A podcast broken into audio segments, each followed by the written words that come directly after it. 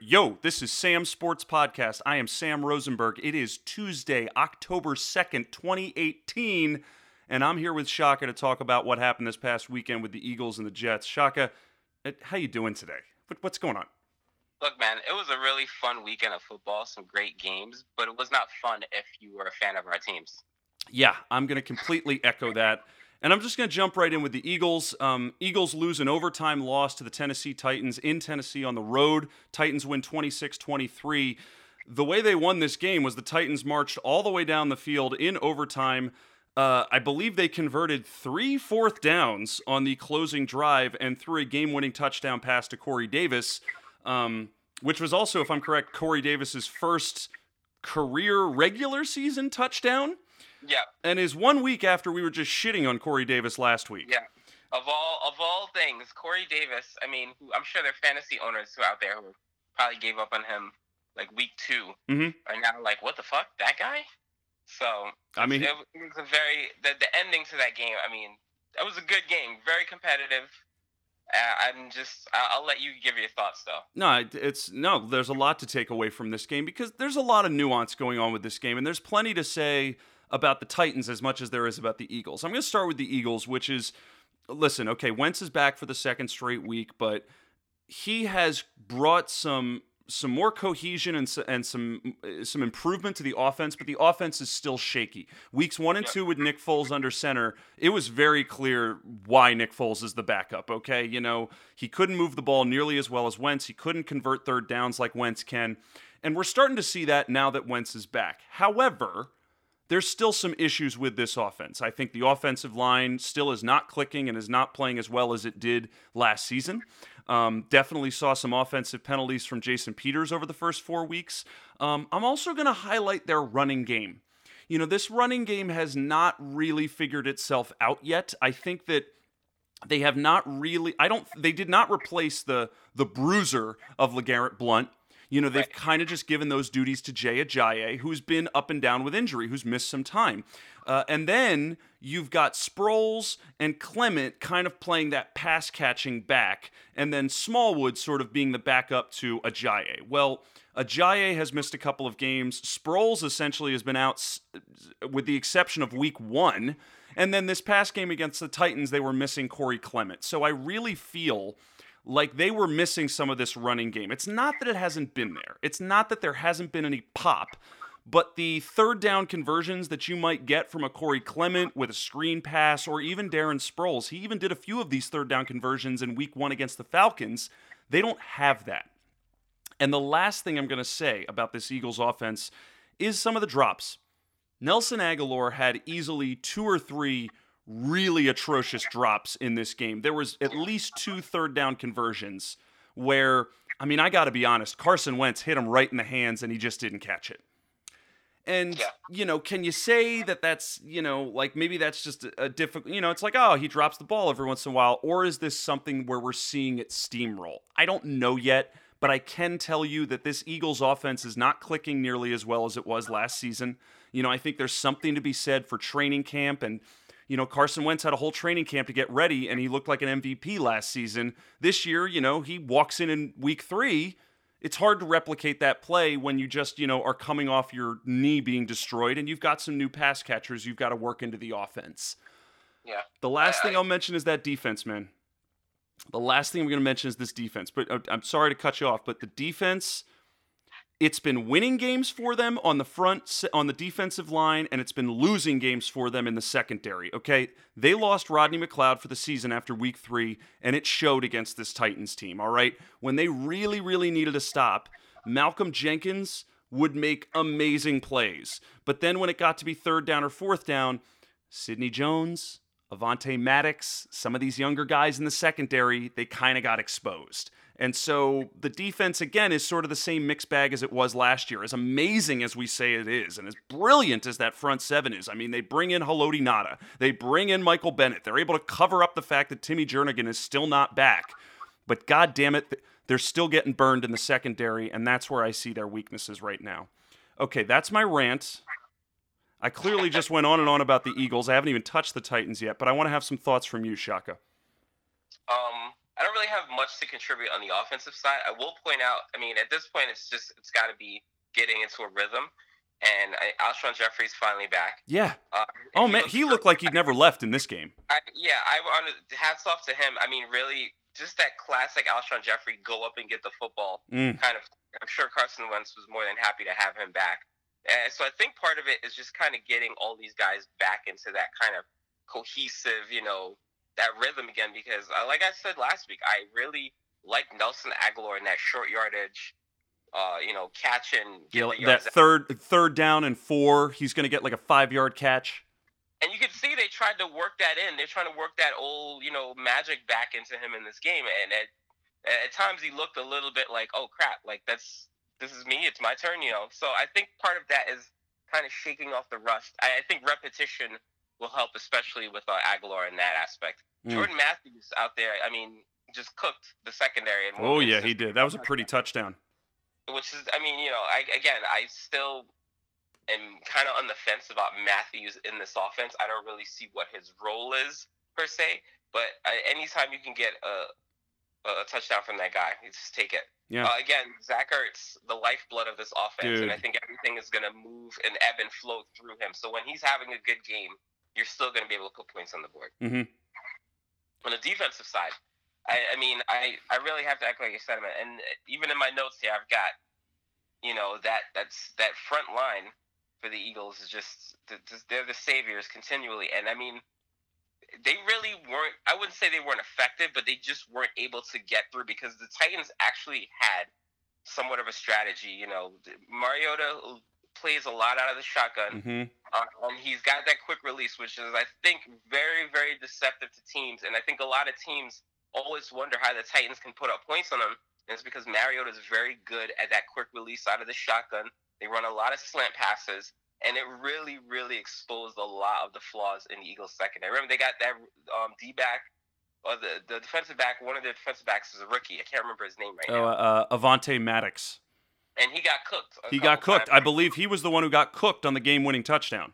Yeah, and I mean that was a great again, that was a great catch and throw. Corey Davis just that was just athletic ability right there in the end. But I mean Jalen Mills, there was an interference call on Jalen Mills, which I thought was BS, hmm but really kind of changing momentum and it helped keep the Titans moving the ball down the field. So Yeah. the secondary there were a lot of glaringly open passes. And I'll be saying this word again at some point when we get to the latter half of this podcast, but uh, there's just a lot of problems in the secondary where there's just a lot of glaring open guys on uh, slant passes. I agree. I and and to to to to make matters worse, penalties.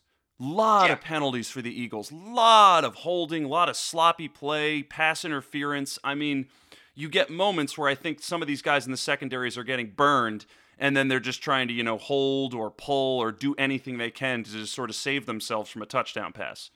Not to be, not to be uh, defensive or a devil's advocate, but that felt there was a little bit of home cooking in Tennessee for some of those calls. I, I raised an eyebrow at one or two of them. There weren't a lot of them that I thought were the wrong way, but the ones that they did call and I thought were kind of questionable really impacted, you know, momentum and really kind of pushed things in the Titans' way. I mean, I think it was easily two penalty in overtime when they converted two of those fourth downs. I want to say at Oh, least one of them was a penalty.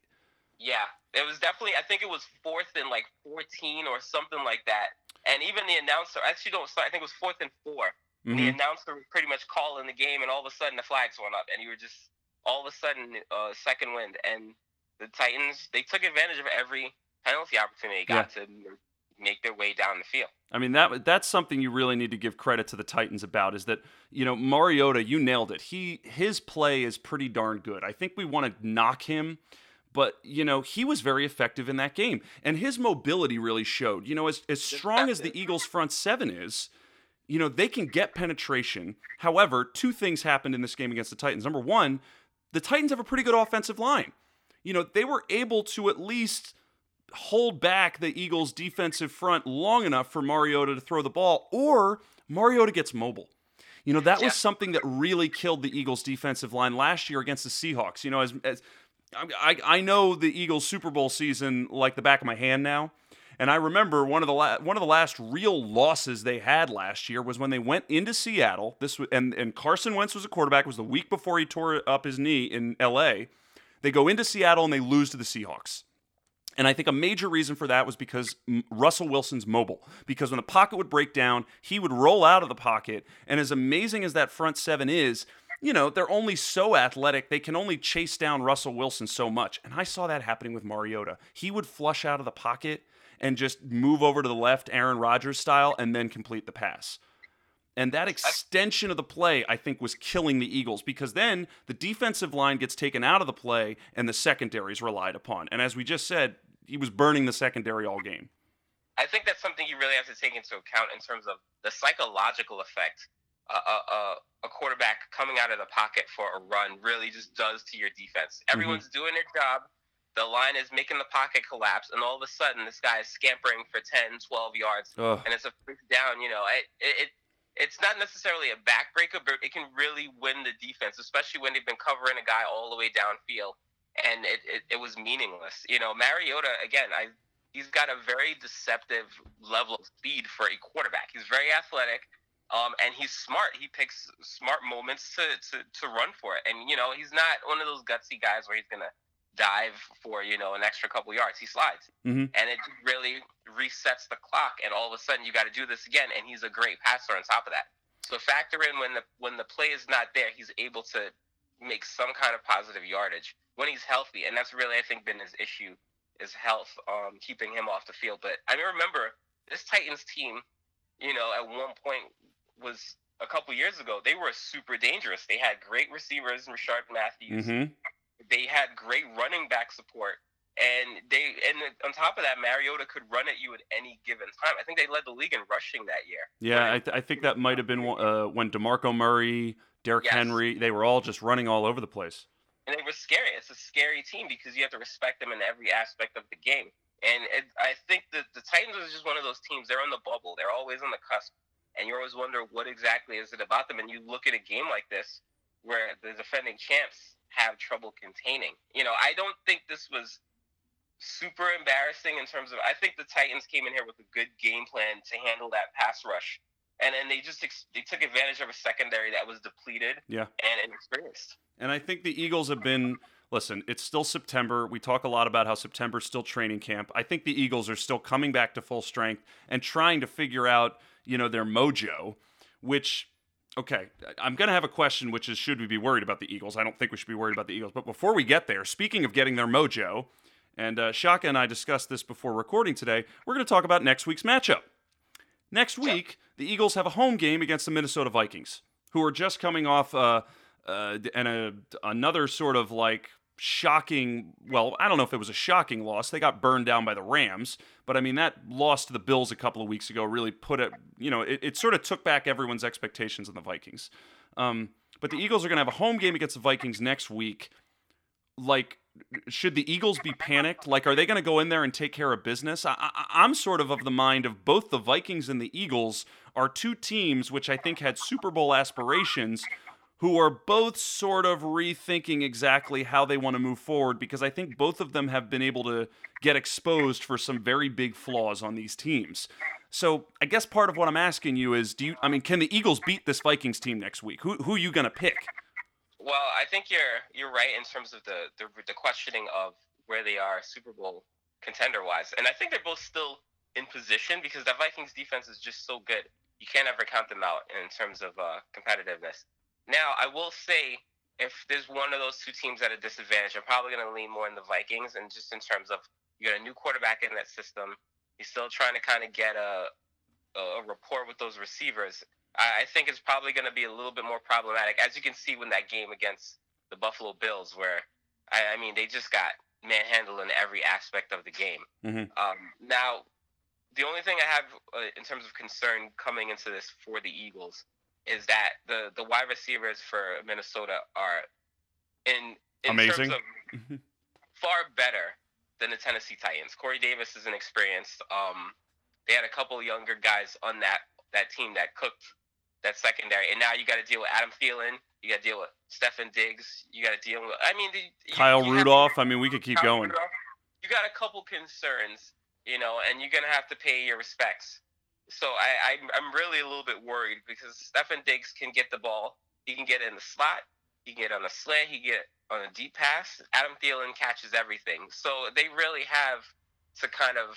There's gonna have to be a team huddle. You're gonna have to clamp down, and they can't play that safe, you know, um, that soft cover. Mm-hmm. uh, that were Se- that's sort of Seattle, like just make sure they don't get the first down. Did not work at all in the second half. No, I, I saw the fucking Titans convert a fourth and fifteen in overtime with that play. Yeah, it's it. I mean, I I'm still a little bit. I didn't really get to check the, the kind of the, the beat writing and what the defensive coordinators were saying after that game, but it was a lot of it that was like, why are they playing so off? Like I like they it was almost like it was a blowout, and they were just trying to make sure that they didn't rack up any points. I was like, no, this is still, you know, a two touchdown game. Like, Mhm. what the hell is going on here? hmm So I, I'm wondering if that was because they didn't trust the secondary to really hold a one-on-one coverage. Mm. you know? And they So, just and- decided to go to like a zone. yeah, exactly. A little bit of a head scratcher. And I mean, even then, I, if it's clearly not working, you got to show Mariota a different look, at least to see if he gets rattled or to see if Corey Davis is actually that good or did he just get 100 yards receiving on soft coverage, you know? Now, for the Eagles and the Vikings, I'm optimistic for the Eagles for a couple of reasons. They're at home. The Vikings have a bad offensive line, and offensive lines don't travel very well. So I think the Eagles' defensive front is going to cause some trouble for Kirk Cousins. However, um, I think the Eagles' offense is still sputtering, and they're going up against a very tough Vikings D. And I think that, uh, like you said, Thielen and Diggs are going to be able to probably make something happen. I actually think this game is, again, I think the Eagles, all four games they've taken down to the wire. I think they will take this one down to the wire as well. Um, I'm probably always going to pick the Eagles, but if there's a game where I could probably give the benefit of the doubt to the the other team, it's probably this one. I think the Vikings do have what it takes to kind of take apart the Eagles right now, but I think it's going to be a I think it's going to be a, a smash mouth game, and I mean I'm still going to give it to the Eagles, but I mean, are, are, are you worried about the Eagles? Are you worried about this defense in the secondary? We're talking about a long term worry. Long term worry, like full season, making it to the playoffs worry. I can't say that I'm right now. I think they'll make the necessary adjustments. You know, I, I, I think Jenkins probably needs to snap out of it a little bit and kind of help be part of that leadership for this uh this defense along with Fletcher Cox. But I think they'll I think they'll be okay. I think they're gonna probably have a couple games where they're gonna run into this this kind of crisis, and they're gonna have to s- step up and you know because look what happens when you don't. Uh, that that they're gonna look back at this game, say that was a really winnable game, and there were things that we could have done much differently, you know. And small things cost. Yeah. Um, let's move on to your Jets, Shaka. Oof. Yeah, Jets lose on the road to the Jacksonville Jaguars, thirty-one to twelve. Um, my major takeaways from this were uh, I don't believe Sam Darnold turned the ball over. No, he didn't. Um, however, I think the thing that I took away from this was the fact that the Jaguars just suffocated the Jets. I mean, the defense didn't really give them anything. I don't think they were able to do anything offensively. If anything, it was it was one of those games where it's sort of like, oh, the, you know, the Jags or the Jets didn't turn the ball over, but they also couldn't score. They couldn't do anything. And Yeah. um, uh, uh, you know, uh, Blake Bortles throwing 388 passing yards. I mean, I think if anything, I was a little disappointed that the Jets defense couldn't do anything to I mean, it looked like the Patriots defense when Blake Bortles and the Jags played the Patriots a couple weeks ago. Um, what are some of your takeaways from this game? I mean, is was there something new about Darnold that you saw? Were you a little bit more shaken by the defense? I mean, what did you take away from this game from the Jets' perspective? I don't really know where to start. I, I, I try to compare the scenario to it's kind of like a, a haze that's starting to clear and you're starting to get a few images in focus. And there are a few things that I, I take away from this. Sam, you know, I've never really spoken ill of Todd Bowles. Of course not. Mostly because I really don't have a, a a a way of where the wind blows with him in terms of how I feel about him. And I have to say that it's starting to clarify for me a little bit. And I really um I don't think he's lost a team, but I'm concerned that he's really not a coach. Like he's not a head coach. Mm. I, I'm I'm um for the first time in a while I'm actually doubting him in terms of his direction, his leadership of the team. And I think the players are still behind him. I think they love him genuinely. I think they think he's a great guy. Right. But in terms of him being a head coach, I'm not 100% sold anymore. You, you would say that maybe he's dipping into the Jason Garrett, Dirk Koetter world, where it's like, what the hell do you really do? Well, he's a guy who was a specialist, and I think maybe given a little bit too much of free reign in terms of how this team is run. I want to start with some of the positives because I I think there's obviously more negatives here than that. Um, on defense, our front line still pretty damn solid. Mm-hmm. Uh, Henry Anderson, I mean, got him on the cheap, and he's just been an absolute revelation. I really like that pickup. I mean, just really, just you know, the guy. Talk about a guy who's really playing and trying to trying to get himself re-signed to a longer contract, and he keeps this up. I one of the the few bright spots we have on defense. Um, where else? Sam Darnold. Again, like we said, he didn't throw any picks. I mean, he just looks like a rookie. he looks, and it, I feel I, there's, there's a small part of me that just really. Uh, he's he's going through probably the crash course at NFL quarterback, and I mean it, it can't really get any worse when you look at the lineup that he had to face today, and that he's gonna have to face in the near future. He's gonna have pretty much the gauntlet thrown at him, and he's gonna have to come and perform and deal with the, the amount of coverages he had to look at and blitz packages today, and just everything that was thrown at him. And look at the wide receiving core that he has. Quincy Enunwa, like I've said before, is not a number one. Terrell Pryor, Although he's doing everything. yeah, Terrell Pryor's barely on the field. Oh God, Terrell Pryor. Terrell Pryor, I mean, it, it, it there's really Jordan Leggett.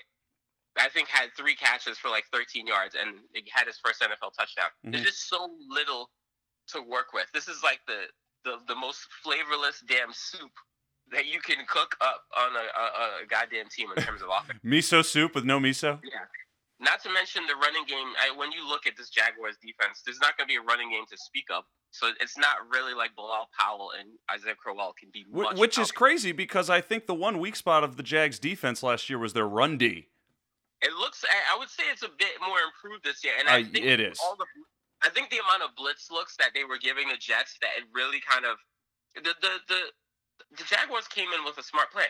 You got a rookie quarterback who is basically inexperienced. I don't blame them. I don't fault them at all for the the defensive sets that they ran because the you're you're dealing with the unknown here, and that's your advantage. You take you take opportunities where you can, and you have a quarterback who's not seen a lot of these defensive blitzes. He's never gone up against a, cornerback tandem like AJ Bouye and Jalen Ramsey. Yeah. You take advantage of that. You maximize it, and he did not great wide receivers they have to cover. It's not, you know, this is this is an off day of sorts. This is this is the practice squad, if you will Yeah. in terms of what you got to face. So, and look, even towards the end of that game, I thought I thought the two point conversion was a little shitty on Doug Marrone's part, Mhm. but in the same vein, I can kind of understand. He, he tried to play it off as not being personal, totally personal. It's the NFL. I've seen teams run up scores before. It's yeah, granted the Jets are embarrassed, but you know what? That's something to take home and to you know you put in your lockers, bulletin board material for the next time.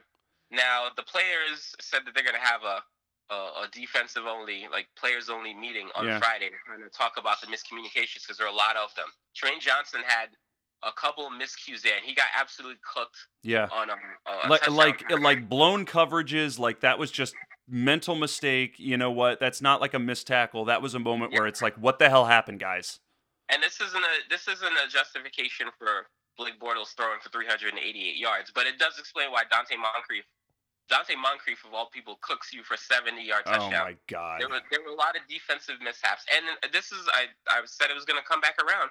There were a lot of slant passes in the middle of the field that Yep. just went unaccounted for. Um, who was it? Dede Westbrook had Yep. himself a game, nine catches for 130 yards, and you know there were a lot of guys who just got in there. They got in their stats in this game. You know, so um, I will say towards the second half, the Jets defense played with a little bit more heart. They Mhm. got, they got. I think they had, they definitely had more uh, turnover. Um, they got a fumble recovery, they had an interception. I think they had two fumble recoveries, and they really got themselves back into a position where they could put some points on the board. But I wish they brought this energy at the beginning of the game. I think they just look unprepared. They had ten game, ten days to, to get ready for this game, and they looked unprepared. I mean, that's the thing where I really start to think about Todd Bowles. Yeah, exactly. You know, like how and, and help me out, Shaka. What year of Todd Bowles are we in? Are we in year four? I think it's year four. Yeah, because I want to say uh, Fitzpatrick's first year when he actually played well was that his first season? I think it was, and you have to remember also. I think the one of the reasons why I gave him kind of a pass was when you looked at the team that was already assembled when he came in. Remember, you had a lot of guys who were held over, who you Mhm. know had gotten these big contracts, and all of a sudden were either not showing up to practice. You had Sheldon Richardson, you had Big Snacks, you had all these guys. Muhammad Wilkerson. I think Darrelle Revis was still on the team. and all those guys are gone now. You know, like it. So it's kind of this is his team. This is you know his his group of students had been like you know brought together. So that all the all the distractions and excuses and the stuff that he had to deal with that was management's fault to begin with are out of the way. So now the focus is on him as a coach. And the team is one and three. One and three, and could potentially be one and eight if you really, if you really sit down and kind of suss out these games. They got the Denver Broncos next. I was gonna say Denver Broncos next. What do you think? And the Broncos, I mean, the Broncos are always going to bring it. You got Von Miller. I mean, I'm sure he's licking his chops because if you look at the, you look at the the, the gameplay for Sam Darnold is he's a rookie quarterback. And look, all of the rookie quarterbacks lost this weekend. They're 0 4 this weekend. So inexperience, you know, is a big deal. It's a big handicap for any good defense. So I think if you're the Denver Broncos, you change up the looks. They can do that very easily. They've got the personnel to make something like that. Like happen. you think this is gonna be another defense that's gonna go eat against Sam Darnold? I think so. I think very possible. I mean, he, he you don't be surprised if he actually turns the ball over once in this game. And also, they're going to be facing a quarterback who's much better this time around. Um, so I compared to when we compare it to Blake Bortles. Mhm. So I have a potential for another game that just gets out of hand very quickly. I would not be surprised if Todd Bowles' is you know job is on the line by the halfway mark of the season. You- You're thinking Bowles might be at, might get fired before the end of the season? That's a harder question to, to kind of gain a, a litmus test on right now. It's it all depends on how bad these losses are. If they're competitive games, Darnold looks like he's learning and progressing. I wouldn't be so quick to to you know throw the hook out there. But if they're getting just mollywopped like they were against this Jaguars team, where they look and the big word going around in all the press media was lifeless. You know, Ugh. even Quincy Enunwa had a moment where he said, "I don't call the plays here." There's there's the the beginning of some kind of Dissent. You know, yeah, Jeremy Bates. I granted it's his first year at coordinator. I think I, even I'm like a little bit concerned about the play calling. I don't know what's going on exactly. Ardarius Stewart, who we drafted in the third round, I thought was going to be a big help in that short yardage game because he's you know he's undersized a receiver. Yeah. I haven't seen him do anything. So didn't really get in any reps with the first team. Um, at some point was put on waivers, picked up again after he cleared waivers on the practice squad, and he just got hurt. So he's I don't even know how bad the injury is to what extent. But I here was the guy when I saw that he was drafted. Um, I was very excited because I, I I take it in college every now and then, and I thought, man, here's one of those guys we need. You know, we got Robby Anderson over the top, and we got him underneath. You know, you got a, the opportunity to kind of open up the passing lanes for for Sam Darnold, and we don't have that. Like even look at Terrell Pryor, another big addition we had in the Who's done nothing. Has done absolutely nothing. He had one target all game, and that was it. And I mean, he was really he didn't play all the snaps because he's not a great route runner, and it, it's just a lot of things that just Ugh. feel unfinished. Ugh. This is. Yeah, this doesn't feel good, man. This I want to Yeah. see some improved play from Darnold, and the and the shame of it is I don't know if I'm going to be guaranteed that. No, and I I don't I'm I'm I'm not ready to say that I feel like it's gonna hurt his development, but I, I mean, God God willing, if he gets through this with solid numbers on the season, it, it, I think that's more of a testament to his his you know His his IQ. mettle. Yeah, his football IQ is just a guy who plays smart, plays hard, you know, and makes the best of what little he has. But I don't want him to be Andrew Luck for fuck's sake. No, no. I, I mean, listen, it could be a situation. This could be like Peyton Manning's rookie year. He goes one and fifteen, and then bounces back and learns what he needed to learn. I'm not trying to say that Sam Darnold's Peyton Manning, but I'm saying, listen, rookie years are rookie years for a reason. Yeah, they're rough. And I mean, it, and it's it's one of those things now where, and this is a conversation you and I could probably have all day. where it's the question of is it a good thing to have a quarterback play as a rookie to really get his seasoning, or do you let him sit like a Pat Mahomes and kind of Mm-hmm. soak in everything that a veteran can show you before you put him out there? It's it, it's hard to say. That part of that is the psyche of the quarterback and whether or not he can actually handle that pressure, and if you know that pressure ends up breaking him and he never really recovers. Ryan Leaf, for all we know, was Oh, probably man. a terrible idea, you know, to put him out there to start, but it didn't do anything to Peyton Manning. It- Dude, we could we could certainly go on and on about this because I've got a lot of thoughts about starting a quarterback earlier, giving them time to rep, but I'm also have a lot of thoughts about shitty franchises not knowing how. I mean, listen, is is the Texans doing Deshaun Watson a favor by putting him behind one of the worst offensive lines in football? Oh God, I, I don't know. I have a funny feeling he's going to be injured again before the season's I- said and done. I, I I'm scared for him, and I the mean- running game is not great either. Knock on wood, but I hope that's not the case, man. He's such a Yeah. talent; he deserves better than that. He really does. Um, all right, here. Listen, we're we're getting uh, we're almost getting to time, so let's finish up with this last game we wanted to mention, which was the Ravens beating the Pittsburgh Steelers. And now, Shaka and I, we're not going to spend an awful lot of time on this game, but I wanted to highlight it because it's really illuminating, I think, a lot of the problems that the Steelers have, specifically on defense. And it's also highlighting the fact that the Ravens, I think, are a little better than we thought. You know, the Ravens uh, were always a dominant team for the last handful of years. The last couple of years, the Ravens have fallen off the map. Joe Flacco got hurt a couple of years ago. I think they finished 4 and 12. Last year, Flacco was decent, but they finished 8 and 8. They've always had issues trying to make this offense go. And then they've had a regression on the defensive side of the ball after being, you know, one of the best defensive teams in football for over a decade. So, I guess part of what I wanted to see from you is how consistent do you see this offense being? Because John Brown is clicking in this offense. Michael Crabtree looks great. They've got Buck Allen and Alex Collins. Like, they actually have an offense that I think really looks pretty solid right now. And part of me is wondering, you know, is this a Ravens team that could actually get to the playoffs, make noise, maybe even win this division with the offense and the defense you're seeing? I want some of your thoughts on the Ravens real quick. Well, I I feel like I was one of those people who was very quick to dump on Joe Flacco, especially in his last couple years. And hmm you know, one having that one game where he threw three touchdowns and an interception, and having another game where he threw a touchdown and three picks. Yeah. I, I think, I mean, and it, it's almost looking like he's putting out there without saying it out loud, just by the resume, that you know, personnel makes a big deal. It makes a big difference in terms of you know what you get done. John Brown now has been a guy who's been injured and kind of underwhelming, but had great potential. And now you put him with the squad, and you put him with Joe Flacco, and all of a sudden they both look like studs. It, it sometimes it also goes with the the GM, like you know, personnel choices. Michael Crabtree has also been a very big part of that, you know, that resurgence that they're having.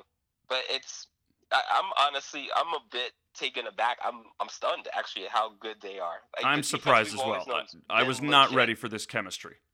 I was and it's taken off really quickly. Like the it, maybe they got their reps in in training camp, but Flacco, the the projections he's going to throw if he keeps this up, five thousand yards this season, which is, I, I mean, I'll bet on that right now and say no. I mean, mind-boggling just to think that. I mean, the enthusiasm out there is great, but and even the running back game, I was not very big on Buck Allen, but he's been, you know, a tough, hard He's, runner. he's been great. yeah, and when they do a tandem there, they're very yeah, efficient. They're great. It's it's all working. Like, and these are the same. I mean, it's not been a huge difference. You know, Mike Wallace is not even. You know, when he was there, was just it. Like John Same. Brown is a is a better version of Mike Wallace. Yeah, I, and again, I never expect. I, you see John Brown on a roster, and you're like, he's probably going to give you four games tops. Yeah, You but, know, in, but- dude, he has been money in the bank since the start of the season. Nasty, nasty, nasty on the deep throw, and he cooked the Steelers a couple times Oh out my there. God, did So, he cook the it's Steelers? been It's been, it's been, I'm sure for him Dude, cathartic. and you know, people that he's Crabtree's been getting in the mix, and you know, Willie Snead. Willie Snead's been great for this Ravens team. Yes. And you know, you kind of forget that Willie Snead is actually a really, really good football player because he's not in uh, New Orleans. Yeah, But and lo he, and behold- you know, he fell out of favor there in New Orleans. I don't really know why, but he's been great with this Baltimore team. I'm not upset, man. Look, it, it's it seems like there's a lot of I wouldn't call them cast-offs. When you look, it's almost like a squad of you know rejects, guys who are trying to get their their their second chance with the team, and they all seem to just discovered themselves here in Baltimore. And that's been a bit of their their mo. I mean, they had Jeremy Maclin last year. They had Mike Yeah. Wallace. Like they were really rotating through castoffs, trying to sort of and and they were trying to build through the draft. I mean, they they sat on Breshad Perriman for several years, hoping he was going to Yeah. be a number one guy, and that just never worked out. I think it's chemistry, really, at the end of the day. I mean, look, it, it's not like they were bad choices. Maclin's a good receiver. Mike Williams is a good receiver. It just all didn't really click. You know, they had Steve Smith at oh one point. and Steve God, they Smith had Steve. Smith. You know, and I mean, again, I, I'm never going to say anything bad about Steve Smith, but he, even when he was with that offense and he really, really kind of you propped him up on strings, it just really, it didn't click. It didn't work out. And Mm-mm. I don't know, I, I honestly can't tell you analytically what's so dramatically different between those years and these years or this year, but except for maybe the play calling's a little better. Maybe Yeah. the personnel is actually more talented, can actually execute what the offensive coordinator wants to do. I mean, the clo- I- I- the closest thing I can think of is I think they're executing better. I think the personnel is just Yeah. better and they're executing better because I think it's still Marty Mornhinweg calling the plays. Like the coaching staff has not changed that much.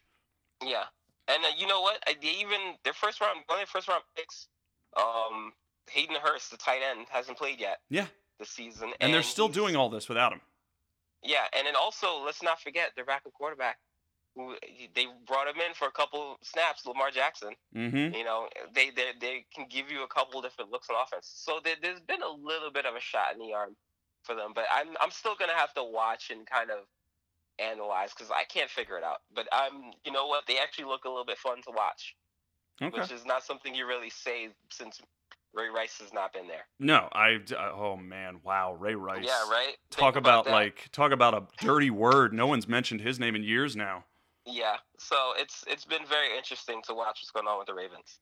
I completely agree, and thank you for indulging me on that because I don't fully know what the hell to make of the Ravens either. And uh, you Yeah. know, I'm not. Listen, I don't. I'm not quick to shit on Joe Flacco either, but you know, I mean, his play has spoken for itself in years past, and you know, right now I think they're looking pretty good, and I think that defense is really standing up right now. And I mean, this AFC is wide open. You know, I think Cincinnati's playing very well as well, but uh, you know, their defense is suspect, and I think Baltimore is a better defense. I mean, if everything breaks right, you know, the Ravens could be fighting for this division title. It's very possible. I I'm, I think I don't think that Bengals defense is gonna really recover either. They've been they've been suspect for the last few years at least, and I think the only thing right now is keeping them in it is the Red Rocket. So also Tyler Boyd is kind of matured and Dude, really taken up, uh, you know, that number two spot. he But has really that- come into his own. Tyler Eifert just got hurt. I mean, Ugh. just really, really badly. I so feel I, I feel don't really know. bad for Tyler Eifert. That was a gruesome injury. you know that's one of those injuries where you're not really sure if he's ever going to come back to the same kind of player. But It's just I a shame because he's had so many injuries. The back, the Yeah. elbow. I- I mean, and he had just finally scored his. I think it was his first touchdown of the season. yeah, it was his know, first and- touchdown of the season. It's just, and, just like that. So I, the Bengals are really. I mean, they're they have a lot of questions as well to kind of wrinkle out, and then. Uh, compared to that I think the Ravens are going to come out and take that division. You heard it here first. We're talking about the Ravens winning the AFC North. But that's all we have for today. We're getting the hell out of here. Enjoy this weekend slate of games. You can always subscribe to Sam Sports Podcast on Apple Podcast, iTunes, uh, Stitcher, SoundCloud. You can like my Facebook page, Sam Sports Station. Follow me on Instagram at Sam Sports Station. Follow me on Twitter at SmithFaceJones. You can always email me at samsportstation at gmail.com. Shaka and I are going to get the fudge out of here. We're going to watch this weekend slate of games. We've got the Eagles playing the Vikings. We've got the Bronco, we the Jets playing the Broncos. And uh, I don't know what any of the other important games are, but those are games that I'm going to be paying attention to. Um, any other games that you're going to be paying attention to, Shaka? I mean, I think I'm mainly going to be focused on this Jets game and just, you know, saying a prayer, a couple Hail Marys. but, um, you know, I, God, I, I think I'm going to have to watch at least something else to, you know, give me Sanity? some kind of. I, I think the Kansas City Jacksonville game is probably going to be very interesting. I look, Pat Mahomes has been great, and I think he he just got himself out of quite the situation with the Denver Broncos. So I'm really curious to see how he handles the Jacksonville Jaguars in that defense. I think it'll probably be the, the biggest marquee game that I'll be watching aside from the Eagles and the Vikings because, you know what? That's the number one priority. Yeah. Also, the Dallas Houston game should be fun. Just more of a, a local kind of showdown, but Yeah, we'll see a lot of trashy football on national TV, no less. I like that. I'm okay with that. All right, guys, we're out of here. Thanks a lot for listening. We'll be back next week. Enjoy the games. We'll talk to you later. Bye bye. Enjoy the games, guys.